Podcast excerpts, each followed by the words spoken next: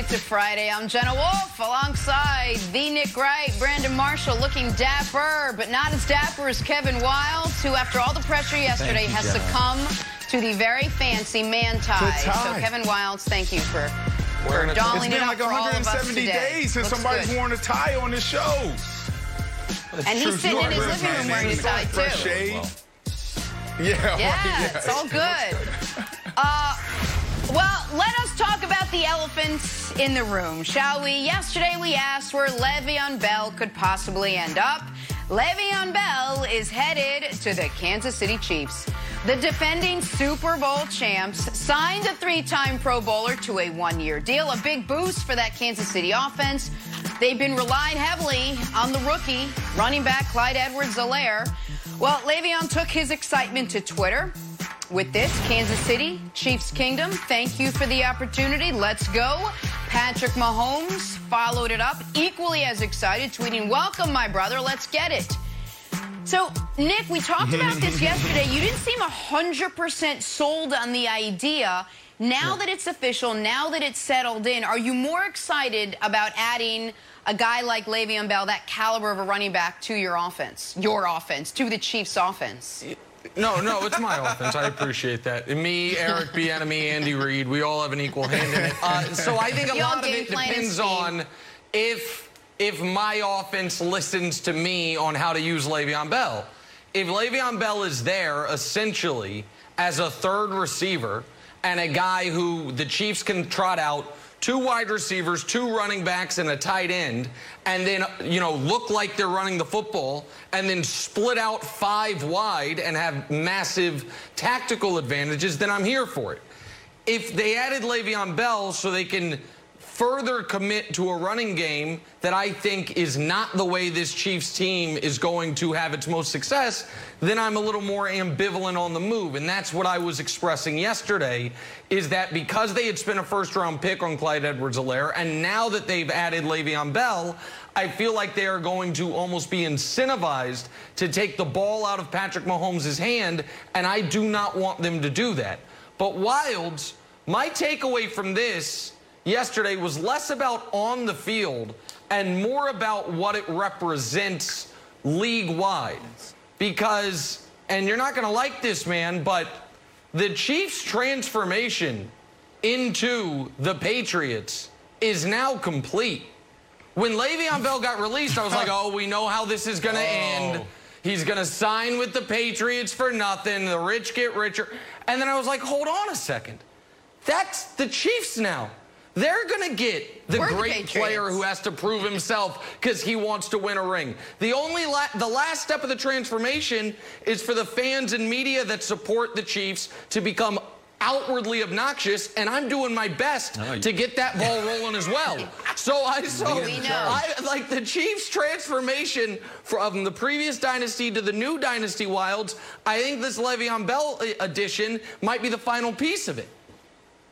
Look, if Le'Veon Bell, if the Patriots wanted Le'Veon Bell, Le'Veon Bell would have come to the Patriots. We're second in the Oh. league in rushing. We didn't need we didn't need we didn't need Le'Veon Bell. If he wanted to come say, hey, I want to Oh. play my role, and Belichick said like, hey, you only get two, you're gonna get your two carries. If you wanted to come and win a ring, that's fine. But right now, you guys are 19th in rushing if you take away that Texans games. We're second. We're good money. Wait, so what? Brandon, I thought this was a very unselfish move. Le'Veon Bell says he's got a lot to prove. He never had a 100 yard rushing game. He had a 260 some odd carries. He never broke a 20 yard run. If I was him, I would be a little bit reticent to go to the Chiefs when I didn't know if they would use me as much. Me, I would go to whatever team would would give me the most carries, and I don't know if that's the Chiefs, Brandon. Talking about selfish, bro, it's been 170 something days since someone's worn a tie on this shirt, and you have a tie. I mean, you look good. You look good, but you're putting why Nick that and I in a bad spot. We're, we're, we're actually oh, embracing this I virtual thing, right? Sitting in our That's not living good- rooms, not wearing a tie. Bad teammate. We feel good, and I you have a tie on in your living room right now. It's Look, I'm in all my right, child- I'm in my Brandon children's checkmated playroom. you. Is it a guy thing? Is that a guy thing? All right, let's get back to Le'Veon Bell. I thought about Go this. Whilst, yes, you have a point here. Miami Dolphins, I was like, oh, this is interesting. He can go there and, and beat a guy. He could potentially have 25 touches a game. And he could get his career back on track. And then I thought about having the best of both worlds in the Kansas City Chiefs. This is a guy that's going to be used finally the proper way. Adam Gase never adjusted. Adam Gase never put him in the same position the Steelers put him in. The Chiefs, there's an argument that the Chiefs may use Le'Veon better than Ben Roethlisberger and the Pittsburgh Steelers did.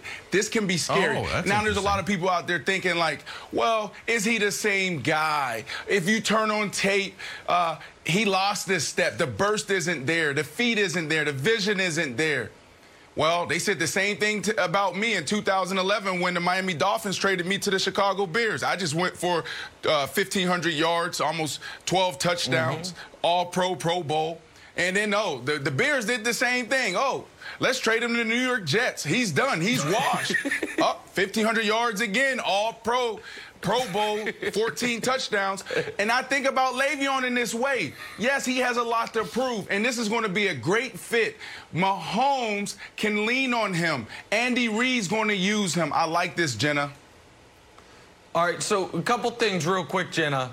One is I'm supposed to be the numbers guy, but I'm going to have to steal a page out of Kevin Wildes' statistical playbook because it's a really interesting thing he does which is you remove the best time a team yeah. did something and then say without that um, they suck. We saw this starting yeah. with the with the Finals MVP. It's like if you remove this game that hurts my case, Anthony Davis Finals MVP. And I don't know if the audience heard it. They're like, hey, if you remove that game, the Chiefs ran the ball really well. They're not that good at running the ball, so I'm going to have to try to work that into my repertoire. As far as the Le'Veon Bell comps, Brandon, I, you know, in continuing the theme of the Chiefs being the new Patriots, I'm going to use a different wide receiver who was on an all-time Hall of Fame track, went to a struggling team where he didn't look like the same guy. He looked like he'd lost a step. He didn't look motivated. And then all of a sudden, snapped back to his old self immediately. And that's Randy Moss. Randy Moss. Say it. And I am I not mean, now. I'm not saying Le'Veon's going to have the 07 Moss season because I don't think he is, but I do think it can't be dismissed the comps of Moss's per game production in Minnesota was the best in the history of the league coming out of college. Then he goes to Oakland. He looks like a shell of himself. And then he gets in a place with an explosive offense, an innovative offensive mind, and you see the best version of him yet. I, the Chiefs, Jenna, don't need the best version of Le'Veon yet. They just need like 80% of Steelers Le'Veon, and sure. it is a huge asset for them to have. All right, so Le'Veon Bell is going to Kansas City, and Nick is going to be maddening when the Chiefs probably never lose again. Uh, we are going to switch gears now and set the table good, for Sunday afternoon. Packers and Bucks, Rodgers and Brady. I call it like I see it. Who's going to win? First things first. Next. You too, Brandon. Shirt. A healthy lifestyle should be easy, right? Eat veggies, drink green smoothies, exercise to get your heart rate up, do yoga to bring your heart rate down. Whoo! Maybe it's not so easy, but there is something that helps improve everything, and you can do it with your eyes closed. It's sleep. Sleep Number knows what it takes to sleep your best. The Sleep Number 360 Smart Bed lets you choose your ideal firmness, comfort, and support on each side your sleep number setting. It's the perfect solution for couples. These beds are so smart. They respond to your every move and they automatically adjust to keep you sleeping comfortably all night. Proven quality sleep is life changing sleep. And now, introducing the new temperature balancing Sleep Number 360 Smart Bed. For a limited time, save up to $1,000 on the new 360 Smart Bed Plus Smart Adjustable Base only at Sleep Number stores or www.sleepnumber.com slash cadence. For a lot of us, our home is now more than just our home. It's also a gym, a bakery, and a barber shop. And if you're a business owner or a people manager, home might also be where you do your hiring. That's where ZipRecruiter comes in. ZipRecruiter makes hiring faster and easier because you can do it all from one convenient place ziprecruiter.com slash approach.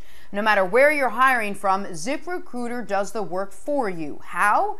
Well, ZipRecruiter's matching technology scans thousands of resumes and profiles to identify the most qualified people for your job. If you're really interested in a candidate, you can even invite them to apply for your job. With one click, ZipRecruiter sends them an email from you, and you stand out from the competition. And right now, to try ZipRecruiter for free, first things first listeners can go to ziprecruiter.com slash approach. That's ziprecruiter.com slash approach, A P P R O A C H. ZipRecruiter.com slash approach. ZipRecruiter, the smartest way to hire. The stress of daily life weighs on all of us, whether you're an elite athlete or just a regular person trying to get through the day. Muscle pain and muscle tension, that's a real thing. That's why I use Theragun, the handheld percussive therapy device that releases your deepest muscle tension using a scientifically calibrated combination of depth, speed, and power. And now it's as quiet as an electric toothbrush. That's because the all new Gen 4 Theragun has a proprietary brushless motor that's so quiet you'll wonder if it's on. While you soothe your aching muscles with Theragun's signature power, amplitude, and effectiveness. Try Theragun risk free for 30 days. There's no substitute for the Theragun Gen 4 with an OLED screen, personalized Theragun app, and the quiet and power that you need. Starting at only $199, go to theragun.com slash FTF right now and get your Gen 4 Theragun today. That's theragun.com slash FTF, theragun.com slash FTF. Let's dive into Sunday's slate, America's Game of the Week. Packers and Bucks Sunday on Fox. So our friends over at Fox Bet have the Packers favored by a point and a half. This is the third time Brady and Rodgers have faced off. They split the first two meetings. So which quarterback has the edge? Well, Packers running back Jamaal Williams weighed in. Take a listen. Let's set the record straight. Whose quarterback is better, yours or Ronald Jones?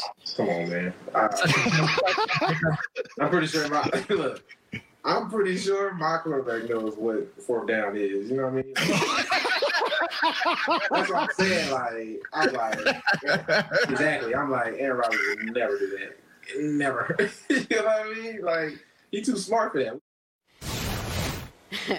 It is the gift that keeps on giving if you are facing Don't the Bucks smile, ever Nick. on Sunday. Uh, Brandon, let me start with you. Who has the tougher job on Sunday, Aaron Rodgers or Tom Brady? Are we just going to gloss over Jamaal? What, what is his name? Jamaal Williams? Who? Come, uh, Yeah. come on, you can't talk about the You goat like, like that. that. Who are you? Oh, you can't do that, and you're He can. smiling and Oh, encouraging it, Nick. You can't do that. No, Yeah, he no, can. no. He has every Anyways, right. First Amendment. Aaron Rodgers has the biggest challenge, Jenna, and it's not even close. Uh, Tom Brady already faced a, a, a tough uh, opponent, you know, in, in the Chicago Bears Thursday night football. You got Akeem Hicks, uh, you got Khalil Mack on the other side, getting to the press, uh, getting to the quarterback better than uh, any almost anybody in the NFL. Uh, Todd Bowles on the other side of this field is relentless, and he's throwing everybody at you in all three levels. So not only do you have Suh, JPP, Shaq Barrett, but you also have the, these linebackers. White's going to be coming, and he he throws this safety at you. Antoine Winfield Jr. This dude. Man, we need to start talking about him as rookie defensive player of the Out year. He is balling. I played against his daddy. No, not in Minnesota. Yeah. He, his son. I played against his daddy. This kid is Yeah. balling, and he knows how to get to the quarterback. And for that very reason, it's going to be strength on strength, Nick. Uh, this offensive line on the on the Green Bay side, they're playing lights out. They're only giving up 2.1% pressure on all of Aaron Rodgers' drop back. They are really good. But on the other side of the ball, that defensive line, they're getting to the quarterback. So for that reason, I think Aaron Rodgers is going to have his work cut out for him come this this Sunday. I, Brandon, I totally agree with you. Uh, and you're spot on about Antoine Winfield Jr., the rookie safety. I, I couldn't, but it made me feel old when you saw him being a projected, you know, late first, early second round pick. Yeah. Because I'm like, wait a That's second. right. And so the, I, but I agree with you a thousand percent that it is the harder job this weekend is Aaron Rodgers' job. Like that, and that is in part because Tom Brady, you know, it was all good just two weeks ago. We were talking about his offensive line being one of the best in football and his receiving corps, when whole, being one of the best in football. Well, Godwin is expected to play. Mike Evans is expected to play. Gronk and Scotty Miller obviously expected to play. I know O.J. Howard is lost for the year, but that's one of your tight ends in a rotation of O.J. Howard, Gronk, right. and Cameron Brate. And the Packers defense, while it by no means is this a bad defense, also, by no means is this a great defense. Jaire Alexander is an exceptional corner, and Za'Darius Smith is an exceptional pass rusher. But especially with Kenny Clark being out of the lineup for a number of games this year, that defense doesn't push uh, have a ton of punch unless Rashan Gary, the, I think second year second year linebacker, third year linebacker, young linebacker, let me say that, adds more on the inside. So yeah. Eh, Aaron Rodgers is going to have to deal with not only Todd Bowles, but those monsters up front. And he's going to have to deal with it with a receiving corps that continues to be banged up, even though they expect Davante Adams back. So I agree with Brandon Wildes a thousand percent. I think Rodgers has the far tougher job. Luckily for Rodgers, at this point in 2020, he's the far better quarterback, so I think he's going to be able to handle it. But he is the one that is going to be facing more adversity this weekend. Yeah. When right. when do you think we're going to see this Bucks offense that we were so heralded in the offseason explode? It's like it's okay. It's just like solidly okay. They're 12th in passing yards per game behind Jacksonville and the Chargers. The average yards per pass that Brady's thrown is 7 yards behind the New England Patriots and the Ravens. Their longest pass is 50 yards. It's good for like 20th in league for no risk it, no biscuit. I'm getting, I'm not getting risky, and I'm not getting any biscuits. It's a little bit of a karmic retribution for me because when you have big first things first fans will remember my skinny bookshelf, and then we got this beautiful thing. Well, this beautiful thing is much bigger than my skinny bookshelf, so we had to move it to the play area. Kids saw that I took over the play area, not happy, small revolt in the Wildes home. I'm like, guys, chill out. I'm going to get you a, a video game system. They're like, yes, you're going to get a video game system. You know what I got them? A su old Super Nintendo with like 20 games packed on, and they were like, "Oh, yeah, it's not it's not what kind of was promised. It's still okay." And that's the Bucks offense. Leading receivers right now, Mike Evans got is 31st in the league. Scott Miller, who I have to call Scotty, I guess, is 34th. Chris Godwin's been hurt, but he's only got 143 yards. And Gronk is still we're 0 for Gronk spikes for the Gronk? year. And so OJ Howard's hurt. And OJ Howard's hurt. Blocking. And OJ Howard's gone. Yeah. Mm-hmm. Leonard Fournette was yep. supposed to be a well, big wow. thing. I got a good, a good meme out of it. Haven't seen any production, Wait. Brandon. So I've been waiting patiently for this Bucks offense to blow up, and I haven't seen it. I think this is how this is how they get it done this week. It could be this week, Wildes, but it's not through the air. If they can get this running game going, we could see this offense become what you just said they should be. Now, when you look at the Packers defense, the biggest hole they have is their run D. They can't stop anybody.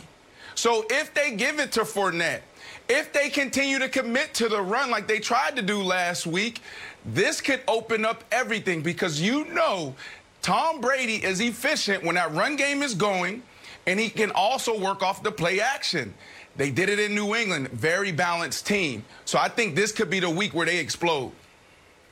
Okay. Jana, Jana, you you heard what I heard here. And I, again, I'm I always positioned where I, I have to up. be mm -hmm. the bad guy on this show.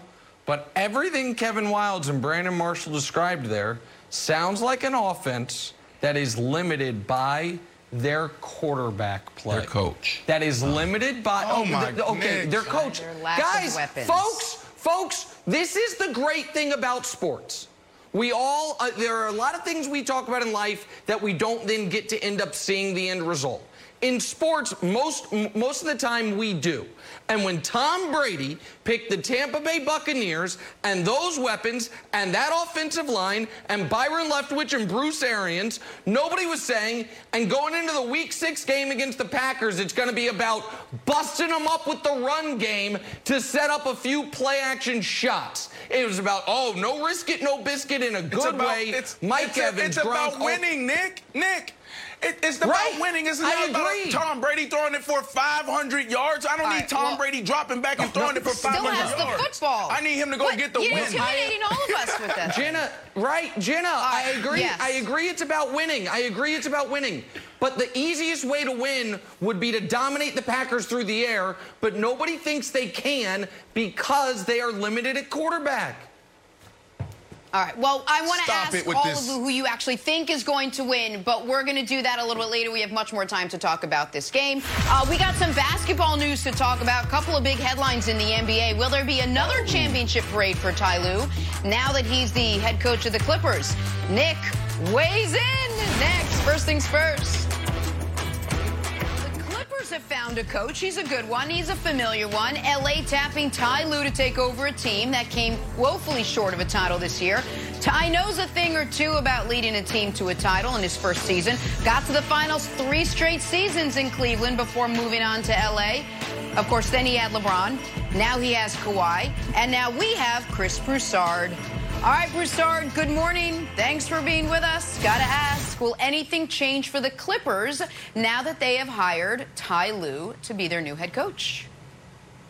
Absolutely. Look, whoever they had hired, if Kawhi Leonard, Paul George, and those other players who will be back have competitive bones in their body, they were going to come back humbled and motivated to redeem themselves. They were the biggest disappointment of the season. So they got to come back as competitors, more humble, ready to work harder, ready to develop more chemistry. Kawhi's got to do away with at least some of the load management. So I think that's a plus. But then let's bring in Ty Lue. One thing I consistently heard about Doc Rivers was that he would not hold or hold his stars accountable. And that rubbed the other mm. players the wrong way and disrupted the chemistry.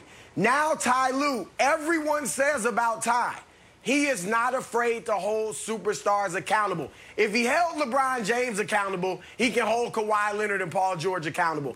That in and of itself right. will be a big help. We know the team has talent. There's no question about that. I think this is a good move for the Clippers. I'm not ready to make a prediction yet, but I think they'll be better this year than they were last year. All right, let me start with Ty. I am so happy for Ty Lue. He is a great guy. He's an excellent coach, and he held out for what he deserved salary wise and contract length wise, and it worked out to his advantage. And he still gets to live in LA. And unlike if he were coaching the Lakers, his, now he, his seasons are going to be about a month shorter than if he were coaching the Lakers. Yeah. So it's more money and less work. So that's good. So I'm happy for my buddy Ty. now, as far as how much of an impact will this make, Chris Broussard, I have a very quick question for you. You've been on television for, I don't know, 15, 20 years. How many times you've been late to a show? God, very. Uh, I don't even know. if Maybe once. never? Maybe once. I don't know. Okay. Yeah, All uh, right. maybe never. So I would say for for us to see a cultural shift with the Clippers, I would say step one for Ty Lue is to tell Kawhi you either got to move from San Diego or you got to set the alarm clock a little bit earlier. Because what was discussed in the Jovan Buha athletic report was one of the reasons folks on the Clippers felt Kawhi got special treatment was he couldn't even be bothered to show up to team flights on time all the time. So it wasn't just load management, it wasn't just practice when you want to practice, it's everyone's waiting on you to get here. And so it's one thing if Kawhi Leonard Brandon doesn't want to be a vocal leader. Yep. That's not who he is. Fine. It's another thing entirely Yep. if his actions are displaying either a lack of seriousness or a feeling of the rules don't apply to me at all, as basic as when the team plane is leaving. And I do think Broussard That's is absolutely right, Brandon, that it starts with Ty holding him accountable for those things at the very least if they're going to have a cultural shift in in Los Angeles with the Clippers, Brandon. 100%. I absolutely love this hire. When I when I saw this uh, on our sheet of what we're going to discuss today, I thought about 2016, and I think everybody remember this moment because it was a interesting moment. 2016, the NBA Finals, the Cavaliers against the Warriors. On the bench, two minutes, 27 seconds left. Ty Lue tells LeBron, shut that up. Do you remember that moment, Nick?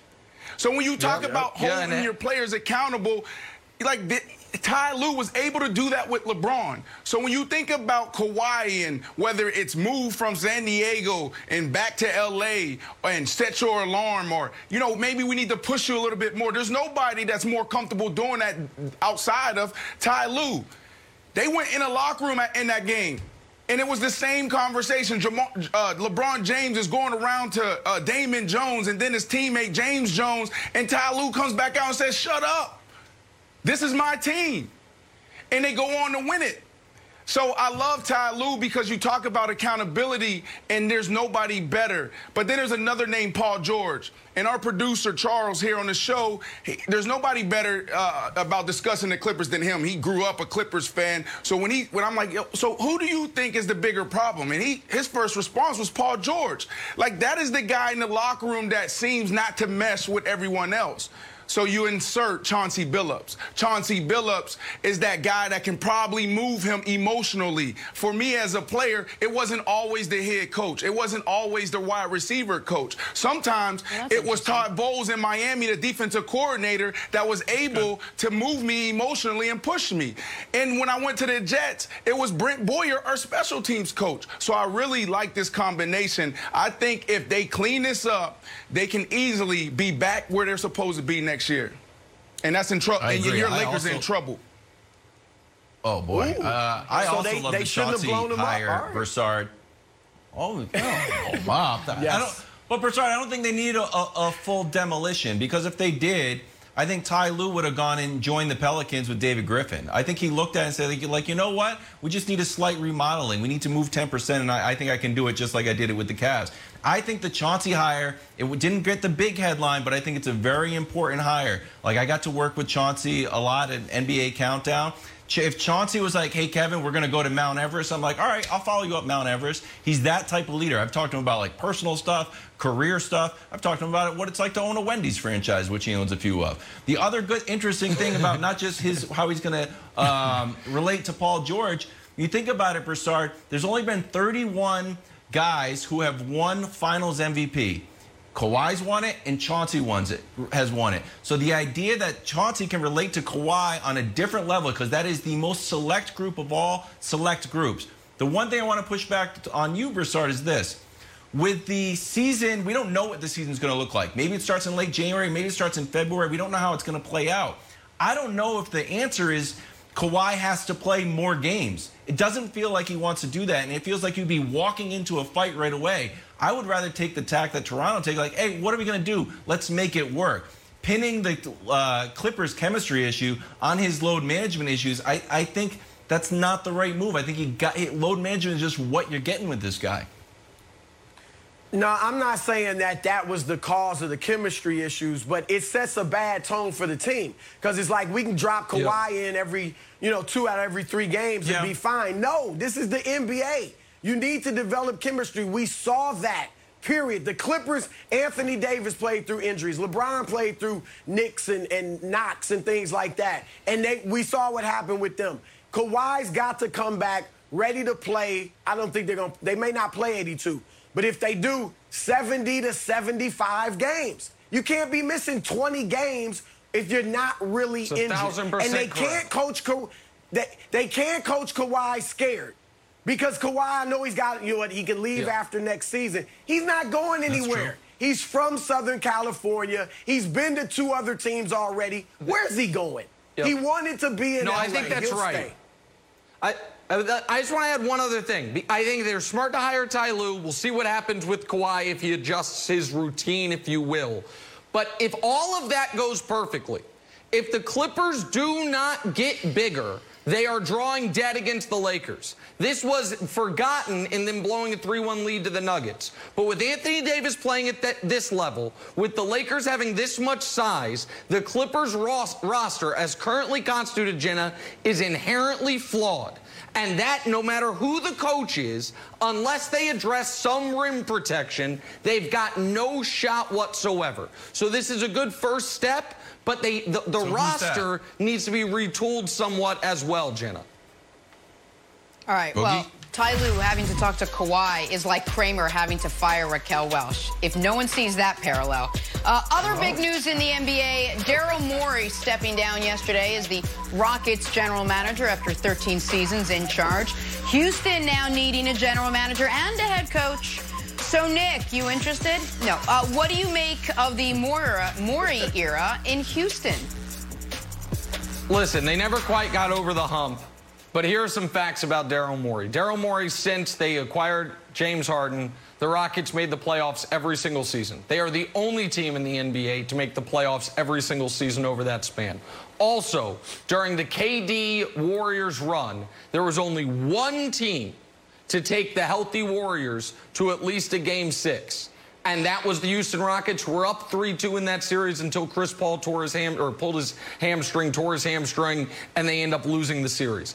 He did not ultimately achieve his final goal, Broussard. But I think if anyone were to call this time a failure, they are totally missing the point and the level the Rockets have the second best winning percentage in the NBA in his tenure. They never bottomed out and he kept retooling. So I think he I think he's an excellent GM. I think he's going to take some time away from the game and then probably come back and retool another team. But that's how I'll remember the Morey era of Broussard. Nick, it was ultimately a failure. All right, Daryl Morey's a good GM. all right, but it was a failure. You were there 13 years. You got to two conference finals, never got to the NBA finals, let alone won the championship. That was the charge. He, the, all the money they spent, all the superstars they brought in, two conference finals. If this was Washington, Charlotte, that'd be acceptable. Houston has always been a stellar franchise. They never been a joke. They've had some of the best players in NBA history. They made four finals, won two of them before Daryl Morey got there. So just making them relevant, cute, sexy, and in the playoffs for eight straight years, that's not enough in Houston. It they were the failure. best team in basketball in 2018. They were they had the best record. They did were they, three did they the ring? Warriors, and their did second best player tore his hamstring. Listen, I get That's it. like it me the saying rings. the it's all that Clippers were the best team. It's all that matters. No, yes. nobody got hurt it, on the Clippers. They didn't have the best record in basketball. It's nothing like that's fine. No, no, no. It, it's not Win that rings don't matter, but if rings are all rings that matter, that's fine. I got it. No, I get Did it. Did they get to the I finals? understand. It's all that matters. Did they even get to the well, finals? No, because they. No, they never because even got they went the up against an all-time all right, guys, dynasty. We got to run. Broussard, thank you so much, buddy. Have a great weekend. Back to football. Baker facing Ben on Sunday. Who do you trust more? You probably know my answer. We'll get these guys' answers next. First things first. Let's get back to some football now. We got a monster AFC North showdown coming up Sunday. 4 and 1 Browns headed to Pittsburgh to take on the 4 and 0 Steelers. Baker versus Ben. How about this? Steelers are a perfect 16 and 0 at home versus Cleveland in the Big Ben era. But this is a different Big Ben, and this is a different Cleveland Browns team. Same era, though. Uh, time for Brandon's keys to the game. Brandon, what are your keys to Big Ben Steelers staying undefeated at home versus this Cleveland Browns team? Mm, real quick, Jenna, can we switch my jersey? Uh, because what's going on with the Jets organization, so I would like that to go from the Jets. Let's go to the Bears. Yeah, let's switch that. No. Yeah, let's switch that we already switched All it right. once. We're switching it again. Our Here's my keys to this game. Three keys, Go Jenna. Number one, you have to take out Myles Garrett, eliminate him from this game plan. Not because of the soap opera last year, emotions may be running high, but it's because this guy is disruptive. He can single-handedly win this game himself. He is a monster. Take him out, protect Big Ben. Number two, the only thing this offense is missing is Big Ben connecting on the deep ball. Big Ben, this is your week to connect on the deep ball. He's four for 17 when throwing the ball past 20 yards. That is 24%. This is the week to get it done because this is an average secondary at best. So, Big Ben, let's go. Get it done this week. And the third key, if the Steelers want, want to win this game, they have to take out this running game. Cle- you can't let Cleveland, the Cleveland Browns, come in here and do what they do best. Yeah. You got Watt and these other guys on the defensive line that is stout. So if you eliminate this run game, now you're forcing Baker Mayfield to be one dimensional, and we know what happens when he drops back 40, 45 times. One pick, two pick, three pick, four. Eliminate them. Eliminate them. Pick, more. All right, so let me, Brandon, let me. Oh, look. Sorry, I have a Oh, five-year-old. Bears Brandon Marshall. Oh, wait, I thought we were going to get? Dolphins Brandon Marshall. They- What about Broncos Brandon Marshall? You want the Marshall? Dolphins I jersey? feel like we should do a Yeah, rotate. let's Yeah, do any of Broncos. them. Yeah, the Broncos. Let's go Broncos. Bron- let's next I don't think they have that one ready. I don't think they can just immediately switch it like that. Um, all right, let me talk about your first key, Brandon. Because you are asking them to do something that no team has proven able to do. I want folks to understand something about. Myles Garrett. Myles Garrett right now averages the most sacks per game of any player in NFL history. I'm going to say that again. Myles Garrett averages the most sacks per game of any player ever. Post rookie season, he has 30 sacks in 31 games, and eight of them have come with forced fumbles. So it's, it's plays like that. It's not just big hits on your quarterback, it's game changing forced turnovers. So I think it's very, very difficult to ask the Steelers to do that. Your last point about Baker, I think, is incredibly important which is if I'm the Browns, because the Steelers have shown such, they've proven to be so adept at getting to the opposing team's quarterback, I want to I want to be overly conservative in the first quarter, maybe even the first half, to try to make sure we don't let a game-changing play by Watt or Dupree or Minkah all of a sudden flip the game on its head because Baker makes a mistake. So I want to I this is a game where I would pound the running game. This What? is a game where I would max protect because I think the Steelers offense is a little overrated and I think the Steelers defense might be the Oh. best in the entire NFL. So I want to protect Okay. Baker from himself in this game because I think the Browns defense can make some hay Wildes on that Steelers offense. I guess so. It just feels that feels so uninspiring for Baker that you want to protect Baker by like not letting him throw the ball. Because for the four and one Browns, like Baker hasn't been really cooking. He's been all right, but like I want to start putting let Baker cook out there. There's 24 quarterbacks who have thrown for a thousand yards this year. Or in the kitchen, Baker's not one of them. It's it's odd. Yards per pass No, attempt. you Baker's know, let Baker bake. No, no, wow. No, let- No, well, go no, with, but go He's with, not any let rookie Baker anymore. bake. analogy works. No, he's not a No, rookie no, anymore. no, stop, Go out there and be the guy you drafted. Jenna, Go, go, Brandon. No, that's we is the game is, is is it about winning or is it about cooking? Okay, Wh- which one is it about? Because they're four and one right now. They're winning because they're letting Baker bake. When you cook, that thing is hot. When you bake, it's like a little simmer. It's still and that's pretty what this offense is. hot. We gonna run on first, run on. No, no, no. We gonna bake it. We gonna bake it. we gonna put it on like uh, 100 degrees. We ain't gonna put it on 300, 350, 400. No, no, no. We He's gonna put that thing baker. on 100. Brandon's not a great. Yeah, all right, no. We just keep going. Yeah, we might- we might wanna put literally him in a never crock been pot. at a kitchen. Put bake, crock pot, put simmer. Put Okay, Baker in a crock pot. Run on first. Yeah, run on second. Third go. down. You- Run again. run on third. Third and 15. Run again with Baker. He can Listen, lose the game. Wild- we just talked about the guy on Hold the other side of the ball, And- Miles and Garrett, who who can single single-handedly win the game. On the other side, you have a guy who can single-handedly lose the game for you. And and Brandon, to Brandon's point, Wild, it's about who you're playing. You know me.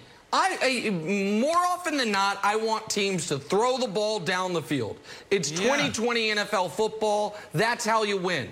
But there are exceptions. The Steelers' entire team has been built around that front seven. The ability to pressure the opposing quarterback, have two dueling edge rushers in Watt and Dupree that can wreck a game, not to mention Cam Hayward and others. So th- there are certain games where you dial it back.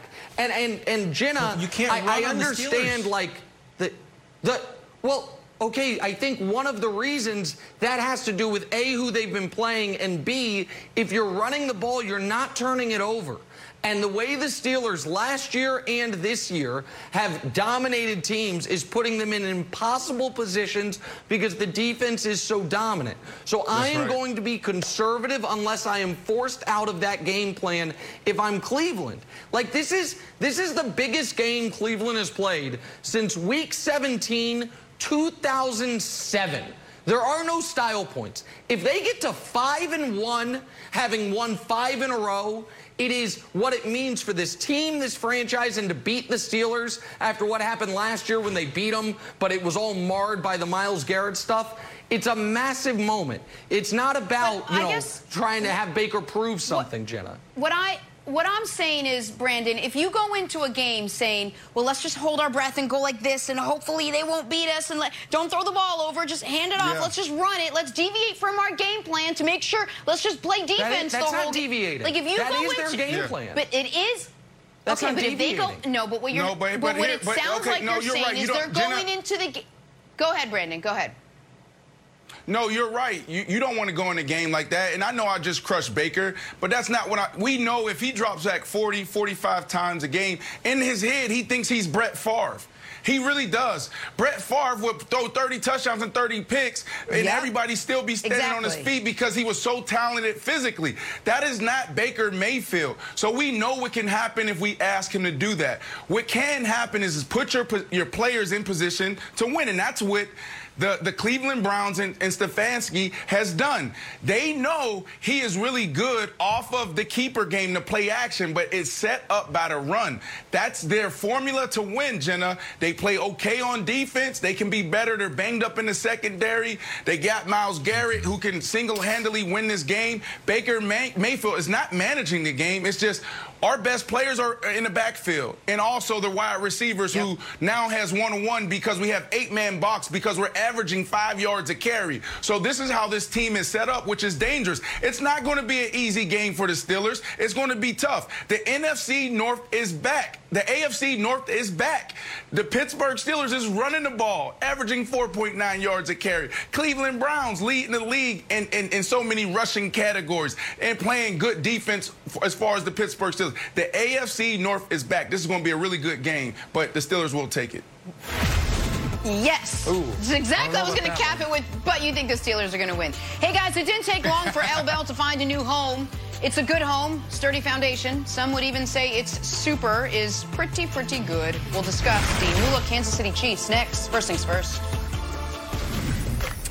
Welcome back. All right, it is time to make our picks for Sunday's free-to-play Super Six contest. Terry Bradshaw putting up a million dollars this week. One of the matchups, Packers at Bucks. Nick, give me a winner, and by how many? Packers by 10. I was told to be quick here. Wow. I think it's a close game. The Packers are up three. Brady fails on a fourth down. Does know it's fourth down, though, so that's an Maybe it's a improvement. third. Aaron Rodgers goes down and scores a touchdown to ice it. Packers by 10, Brandon. Hey, whoever wins that million needs to give me 15% because it's going to be Packers by three because this is strength on strength. Number two offense versus the number two defense. So that's my pick, and I need my percentage. Okay, I'll go the other way. If uh, I'll also say Packers at three, but you only need to give me ten percent, so you can we can push Brandon right out of it. Jenna, give well Kevin Wild ten percent. Brandon's left holding the bag. Good. All right, make sure you get your fix in Come on, before man. kickoff on Sunday. Don't Shark for your Tank me. chance to win a million dollars of Terry Bradshaw's money. Wild, I love you. Uh, all right, let's get back to last night's uh, big news out of the NFL. Le'Veon Bell is a Kansas City Chief. The defending Super Bowl champ signed the three-time Pro Bowl running back to a one-year deal. It's a big boost for KC's offense. They've been relying heavily on the rookie, on running back Clyde Edwards-Helaire.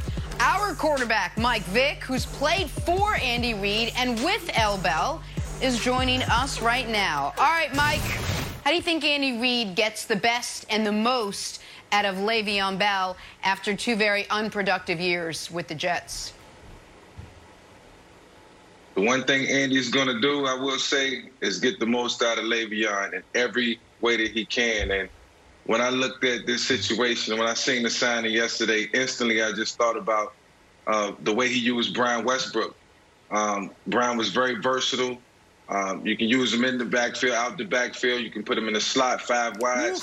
You can do so much with him, and that's what Le'Veon Bell presents. When we was in Pittsburgh, we used to flex him out at receiver and let him go one on one with linebackers and, and, and defensive backs, uh, and even safeties sometimes, depending on the matchup and who uh, that team thought could handle Le'Veon. So and even in the run game, And I know people think that Le'Veon is going to be the guy in between the tackles, outside the tackles, uh, zone reader. He can do wildcat. But, you know, this guy doesn't even need a, a lane to run the football. He creates his own lanes with his patience. So, um, you know, Andy has watched plenty of film on Le'Veon and know how much he has left in the tank and what he can do. And right now, all Andy is thinking about is keeping defensive coordinators up all night. And Le'Veon Bell is going to be a big reason that this team continues to flourish, you know, as a football team. Vick, you, you talked about putting L. Bell out in the slot. In your career, you threw 15 passes to Le'Veon Bell. 14 of them were completed. And while you were a good completion percentage guy, you weren't a 92% completion percentage guy. So I would imagine that part yeah. of that is because a lot of those passes were screens. Like they were they were designed screenplays to Le'Veon Bell. We know Andy Reid loves drawing up screenplays. How do you think they use him in the screen game in Kansas City? Oh yeah, Andy's the master of the screen game. And and the one thing that makes this offense go is him being able to screen teams and keep them off balance. And whether it's in uh, second and long situations, third and long situations, they even surprise you sometimes on first down with a screen. But when he can be versatile in the screen game, and he has the guy who knows how to run the screen game and knows how to uh, work off his blocking assignments. Uh, you know, when he touches the ball in the screen game, you know, it just makes the offense that much better. And you know, not just with the screens, it's just where you can align Le'Veon is, is, is, what makes him special. And then his hands is superb. You know, I've seen him make some of the toughest catches over cornerbacks, yeah. guys who are some of the elite in terms of getting their hands on the football and ball skills. So this is an unbelievable signing for Andy. And uh, I mean, it just has success written all over it. Real quick, Mike, some housekeeping things here. First of all, thank you so much for being a good teammate, not wearing a tie. It's been 170 something days since someone has worn a tie on this show. Look at this guy, Wildes, wearing a tie in his living room. First of all, oh, second, he's so mad about this. You, see, he looks good. So he looks good, but but he shouldn't be wearing a tie. Second, I am celebrating the Chiefs because the Chiefs chose my analysis over Nick Wright's analysis, who is hometown mm. boy, okay, when announcing Le'Veon Bell. So, so that's why I'm wearing the red and the burgundy or whatever you want to call it. What do you guys call that, huh? Yeah. But anyways, look, we, we let's go back to those highlights that you had. All right, let's go back to those highlights real quick that you showed of Le'Veon Bell, uh, uh, Keta. I want to show you guys something about what makes this guy special. I talked about it yesterday. I said, if they get this guy, let's talk about him as the receiver and not the running back. Let's see it. Let's throw it up there. So you're going to see this play come up where he runs a slant and he catches this touchdown. This is important. Yeah. He runs this better than 90% of all receivers in the NFL. His feet, it's critical that you understand this. The quarterback is taking a three step drop. That is the quick game. My feet as the receiver needs to match up with Mike Vick's. So you look at his patience. He's not doing that to be cute. He's doing that because of timing. He's waiting for Mike Vick, Ben Roethlisberger to, to get into their drop and throw the ball. Timing is critical. And look how he caught the ball. That is a tough catch. He caught that ball this way. As Cris Carter, as Jerry Rice, that is tough for a running back to do. This is why he's special, and this is why it's going to be dangerous pairing him with Andy Reid. Oh, for sure. And and when you talk about the move that he made off the line of scrimmage, is that's just something that's just something that most running backs – can't do. I mean, he, he put himself in a position where, you know, only he can catch the football. And, and you know, Le'Veon Bell is basically unguardable uh, when he's put out in the slot and when he's put out wide. I've seen it firsthand, and I know how much he's worked with Ben Roethlisberger and making him a success in doing that. So this is one of the things that he brings to the table for any team that he plays for. I just think the Jets didn't use and, him correctly. And, and Kevin, really quickly before you go, it's important that you guys understand that it's going to take time. It may take a couple weeks for him and Mahomes to get on the same page because that footwork, uh, Mahomes got to figure out how he moves. He got to look at his body language. It's going to take him a couple weeks to watch him in practice to see how he sinks his hips, to see how he moves his feet at the top of his route. So it's going to take a couple weeks, but when they get it down, it's going to be lights out, Wildes. Okay, that's exactly what I wanted to talk about, Brandon. If I was Le'Veon Bell, and Nick, I'll ask you, you can play Andy Reid. If you have a face mask available, throw it on, Nick. I'll be like, hey, coach, Clyde Edwards Helaire. He's got 98 touches, seventh most in the league, most by a rookie. It's me, Le'Veon Bell. I got something to prove. I never had a 100 yard game. I had 260 some odd carries. I never broke a run for 20 yards. November 1st, the Jets come into Arrowhead. I just want to cook the Jets. Ooh. I want to cook the. I want to cook Adam Gase if he's still even there. Yeah. I want to cook him. do you, Nick? Do you think that is a? I don't even know if this happens in the NFL, but would do you think Andy Reid is receptive to that request to be like, hey, I got a little personal uh, Yeah. beef here. Can can I cook against the Jets? Or you think it's like no, business as usual is what it is? No, well, I think I think he will be receptive to it because it's the opponent that it is, not just that, not because it's Le'Veon Bell's former team, but Andy Reid. They could do pick a fan to score a touchdown in that game against the Jets, and they'd, they'd be able to do it. So I, I do think part of it is all right. Listen, Le'Veon, we're gonna do our scripted plays. We're gonna get it going. 100%. Once we're up 27 to three. I'll have maybe a little special package for you. You want to throw a pass? No, well- you want to, you know, you want to do a little wildcat like Brandon. I do think if there, if that game goes the way we think it will, right? That they'll let Le'Veon have some special plays in that game. 100%, Mike, and you know this real quickly, man. Like, when you go into a new team and, and there's coaches that, you know, they'll, and you're playing against your former team, they'll throw you out there as a captain. They'll say something before the night of the game. They'll give you a play or two. Not every coach do it, but for, for the most part, coaches do that. This, this is a thing, Wildes. Nice. Andy Reid gets a kick out of that. I- I've been around him enough. He, he gets a kick out of guys going against their former teams, especially when there's been a little animosity. Uh, he- he'll cook up some plays just so Le'Veon Bell can have some success, and and so he can, um, you know, not really taunt his former team, but show them what they're missing out Taunt. on. And I think he takes No, pride. Taunt. in- in showing that look, It's a I- I'm a taunt. coach that know how to use this can say guy. it. This is how you're supposed to use this guy. I know Andy. I know how he cooks it up. Uh, all right, two of the best going head to head on Sunday. Brady, Rodgers, one game, two quarterbacks, always just four downs. We'll preview that matchup next. First things first. Browns and Steelers. I'm not making this up. These are two teams coming into their biggest matchup in what feels like a century.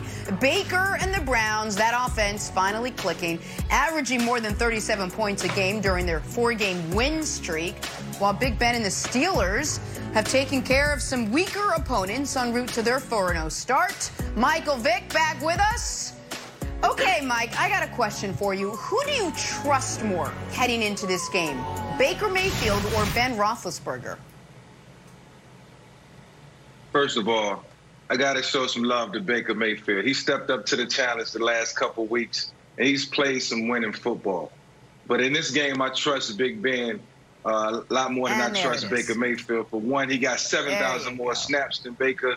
And two, the Pittsburgh Steelers look at this game as a rivalry game, and they get up for the Cleveland Browns. You know, for the outside world who don't know anything about this little rivalry that takes place in the AFC North. This team really gets up for this game. I've been there. I've been in the locker room. I've game planned throughout the week, and and for being, you know, it, it's for him. It's been like, um, you know, it, a kid being on punishment and and looking out and and seeing your friends running up and down the block and having a good time, and you can't go outside. And now he's been taken off of punishment. He's back out there with his friends having a good time playing ball. And he's really enjoying the game of football now, and it's showing. And, you know, spoke to Ben over the summer. He's just ecstatic to get back to playing ball and, and being out there and developing some young receivers and some young talent and a defense that's just a, a bullish defense that can do anything to the uh, to the opposition. So I respect you know what Baker Mayfield has done and the Cleveland Browns as a whole. But I, I really trust Ben Roethlisberger being able to get it done in this AFC North matchup. Mike, what did you say about that defense? Did you say bullish? It's bullish. You said It's bullish, right? Okay, Yes, okay, absolutely. okay. So I wrote some notes down on my flight back from New York this week. I wrote some notes down because Nick thinks that I like the Steelers and I picked them to make the Super Bowl because I'm from Pittsburgh, You did. East Liberty, Larimer Avenue. That's that's what he thinks. So let me read my notes so you understand why I believe in this guy in this team so much. And you talked about bullish, similar mm-hmm. identity as years past. Heavy blitz, win with the front seven zone coverage. The front seven is awesome. Watt and Dupree really stout. They can stop any run game. What does the Cleveland Browns do well? Oh, they run the ball. These guys will stop that. You also look at the interior combo between uh, Hayward and Tuitt. Tuitt, they're as good as any combo in the D in the NFL right now. They blitz. They create one-on-one matchups. This is going to be a nightmare for the Cleveland Browns, a hot Cleveland Browns because of that front seven. This front seven reminds you back of those those Steelers in the 90s. They're playing really good ball right now. They're playing together, and for that reason, I'm going with Big Ben. Not because Baker Mayfield what he can or can't do, or Big Ben what he can or can't do, but that front seven is going to present a lot of problems for a lot of people in that Cleveland offense. It's the best front seven in football, and it's not even close. I don't dispute that, Brandon. I I do question how good the Steelers' offense can be and Big Ben can be against legitimate competition. The Browns have four wins this year. Every other team the Steelers have played this year combined have three wins. So to say this will be the Steelers' toughest game of the season is a massive understatement. This will be their toughest game of the season by a factor of 10. And I want to see how this offense looks against Myles Garrett. I want to see how this offense looks against Olivier Vernon and against a pretty good Browns front seven themselves. Not what the Steelers have on the front seven, but a pretty good Steelers front seven. Now, Jenna, to answer your question, which quarterback do I trust more?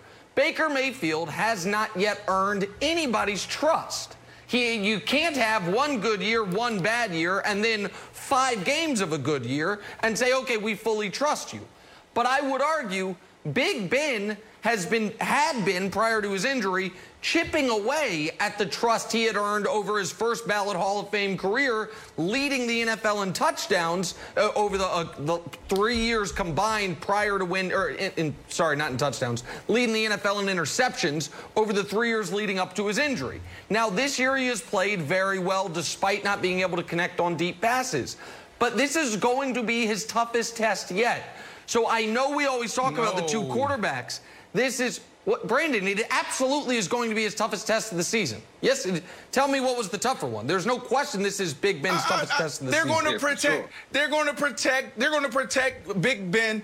That secondary is average at best. They're banged up. They got guys on IR. They got Okay. guys dealing with growing injuries that's still out there, which makes it even worse. Ah, that's Big fine. Ben. This is the Average- week for Big Ben to connect on that deep ball that you say he's been Gotta struggling. take care of Brandon. Myles Garrett. Brandon, and, care of and, and, an average secondary, right, real quick though, an average secondary will be the best secondary the Steelers have faced, okay? And we know how good the Browns front is, and Myles Garrett is an absolute game wrecker. But uh, Wildes, I, I think this is, and I know it's not sexy, I think this question is which of these quarterbacks can play a clean game? Which of these guys can avoid the strip sack, can avoid the tip pass pick? But that's what it is. It's like an old school AFC North game. Eh, 17 16, something It's like back. that. AFC Who North can avoid back. the big mistake? Right, and so I just, I know, but think I- Baker and the Browns are going to win. I think they're the the better matter, team, Wildes? and I think Baker's going to avoid the big mistake, Wildes. because I want to see Baker cook. I seen Kevin Stefanski letting Jarvis Landry throw the ball all over the field, and Odell gets to throw the ball. Can we let Baker throw the ball? Mike, there's there's 24 the quarterbacks Cowboys. that have thrown for a thousand yards this year, and Baker's not one of them. So I'm gonna ask the question to you, Mike. And I know that it's winning football, and you know it's you know we were gonna be in the trenches, the classic AFC North. Tell me what you want Baker. If the Browns win, what do you want Baker Mayfield's stat line to look like? Well, I, will say this: I don't want to see him putting the ball in the air 40 times. I don't want to see that. And okay. right before you ask me this question, I'm thinking, what are the keys to victory for the Cleveland Browns? The keys to the vic- the keys to victory in this game is going to be establish the run game, use Kareem Hunt, use him effectively, use him correctly, in, in the right situations, and play action off of the run game. That's the best chance that they have. That limits Baker. That limits Baker to having to put the ball in the air uh, multiple times throughout the game, and just let him get into a consistent flow of the game. So you know all the pressure is not on him. It's amazing what a run game will do for a quarterback. It allows you to just kind of relax. You know everything is not on you. You don't have to get first down after first down. You get four here, six there, and you're third, you're third and shorts, and third and three to fives, and it's just easier to manage. So, you know, if he throw the ball between 20 and 30 times a game, this game, and uh, you know, completion percentage of around, you know, 66%, I can see him having a chance. But, you know, obviously they got to deal with a lot of guys on that Pittsburgh defense that that's hmm. true players, you know, especially in the trenches and on the outside. So it's going to be a difficult task task for them, but they have to establish that run game, keep being off the field, and uh, score some points. Hey, Mike, can you please tell Wildes? He tried to introduce this whole Baker, let Baker cook thing. Baker can you cook. please tell let him Baker to let cook. Baker bake, but don't put him on 300, just put him on like 100. Please tell him that is the way. 100 please. is not cooking. Yeah, let him simmer. 100. 100. Let him simmer. I could sit. Simmer. Let him, That's right. Let Let simmer in the pot. simmer is not gonna sell any with all the t-shirts. guys around him. All right. Yeah, you let him applied simmer. Mike, Humans in the NFL. You just gotta chill. And don't put that much pressure so on Baker, much. man. Have a great weekend. Enjoy some football. Uh, back to our top story. Thanks, Didn't Mike. take Le'Veon Bell long to find a home. Are the Chiefs a lock now to get back to the Super Bowl? We're already asking. Mike, thanks. First things first. Baker simmer. Sunday on Fox, clear your calendars. Aaron Rodgers leads the undefeated Packers against Tom Brady and the Bucs. It all kicks off Sunday on Fox and the Fox Sports app. Check local listings for the game in your area. I cannot wait for that one. Back to our top story this morning, though.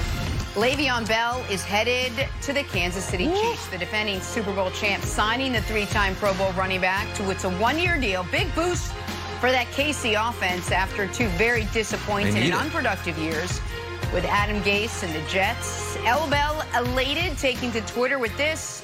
Kansas City, Chiefs Kingdom, thank you for the opportunity. Let's go. Look how he already has the uniform on. Uh, quarterback Patrick Mahomes, equally as excited, tweeting, Welcome, my brother. Let's get it. So, Nick, when we talked about this yesterday, you didn't seem 100% sold on the idea. Now that it has, you know, uh, some truth to it Yeah. and it has settled in a little, have you changed your tune at all? Listen, I, I don't think the Chiefs needed Le'Veon Bell, and but I also don't think there is much risk involved here. They obviously, if I don't think he'll be a bad locker room guy, but if he is, they could get rid of him. He's he picked the Chiefs, I think most notably over the Dolphins, which is telling of a few things. One is it's not about which city is better to live in and nightlife, because being from Kansas City, I can say this. Listen, if you're a married family and want to have a nice town, low cost of living, raise a family, great. If you're young, rich, famous Le'Veon Bell, Miami's a touch better to live. And Miami would have given him the ball a bunch more, and he chose the Chiefs anyway, which says to me he wants to play for a team that can and I believe will win the Super Bowl and play in big games. I'm just curious how they're going to use him. When you have the most talented quarterback in the history of the NFL, the maybe the best receiver in the league in Tyreek Hill, the best tight end in the league in Travis Kelce, you don't want to be pounding the running game. So if they're going to use Le'Veon Bell as a screen option, as a guy who they can break out into the slot, as they can confuse defenses by having what looks like a running set where you have two wide receivers, a tight end, and two running backs, and all of a sudden they're five wide because Clyde Edwards-Helaire and Le'Veon Bell are split out along with Kelce, then that's really intriguing to me. But I I don't think, Brandon, it is a game changer for Kansas City, but it is a little Oh. insurance against the rookie hitting the rookie wall that you talked about. And we'll see if Le'Veon Bell can Oh. rejuvenate his career after he's been in hibernation for a year and a half or two and a half years. Nick, Nick, this is a big deal. Are you kidding me? Let's not, I said it yesterday, let's not talk about him as the running back right now. Let's talk about him as the pass catcher. He has 381 receptions. He's and receive. He's a receiver. This guy can do it all. You can line him up outside. He can run the entire route tree if you let him. He runs beautiful slants, stop routes, goes. He adjusts on the back shoulder. This guy can absolutely ball. And when you talk about putting him with Andy Reid in that screen game, misdirection screens, it's going to be electrifying to watch him when he gets back out there. Now he has five days that he has to go through this COVID protocol, so it's going to take a few. Uh, uh, uh, it's going to take some time to get him in that organization and, and out on that practice field. But when he does, it's going to be a show because this guy can do it all. And you talked about running the ball. He can run the ball. What do you, what do you, he has so much gas left in his tank. He's been sitting on the bench for two for two years. Think about where he was before he came to the Jets. This guy was one of the most premier backs in the league. He could do it all. So when you think about how the Pittsburgh Steelers used him, there's an argument that Andy Reid can probably use him better. This guy has vision. He has feet. He still has his burst. I'm excited to see him. They told me in 2011 when they traded me from the Dolphins that I was done. And I went for 1,500 yards, 12 touchdowns, all pro, Pro Bowl. And then they did it again, traded me from the, the, the Dolphins, uh, from the Bears to uh, the Jets, and another 1,500 yards. Oh, Brandon's going to be a red zone threat. He's done. He's washed up. He's 32 years of age, 1,500 yards, 14 touchdowns, all pro, Pro Bowl. And that's what Re- Re- Le'Veon's situation reminds me of that. Everybody thinks he's done. I don't. I think he's going to be explosive and electrifying. Yeah, I buy that. He said he had something to prove on Twitter, Nick, so I think he's going to have a chance because the Chiefs, right to break it to anybody, aren't great at running the ball. If you take out that Texans win, that Clyde Edwards-Helaire looked like the rookie of the year. They're actually 19th in rushing. They only rush for 108 yards a game. And I know Nick will tell you, no, no, that doesn't matter. Like, nah, it does. But the problem with Le'Veon Bell, I hate to be like an Adam Gase supporter on Island of One, just me and Kevin Wildes, like, he, there, it's it's okay to question that. Like he never had a hundred yard gain. Uh, he had 264 carries, Brandon. He never broke a 20 yard run. So I think he true. has something to prove. I'll be rooting for him. But and then Nick, for you, your upcoming schedule. You got a Bills loss on Monday. Then you got the Broncos. Then you play the Jets on November 1st. This, this November 1st game, if I am Le'Veon Bell, I'm going to Andy Reid and say, I just want to torch, torch the Jets. I want to have like an old Priest Holmes game. Just like, give me the ball. Let me score five touchdowns on these guys. I would be very upset at the Jets the way that my career ended. Well, my career, my tenure ended there, Nick. No, and and by the way, when you look at that schedule, you can see why the Chiefs going 14 and 2 is not only in play, it's the likely result because they're not going to lose against the Bills. Then they have the Broncos, the Jets, the Panthers, revenge game against the Raiders. Then they play a senior citizen quarterback, Broncos again, and then that final month. So, but I want to talk about what this represented to me as Oh, a Chiefs goodness. fan.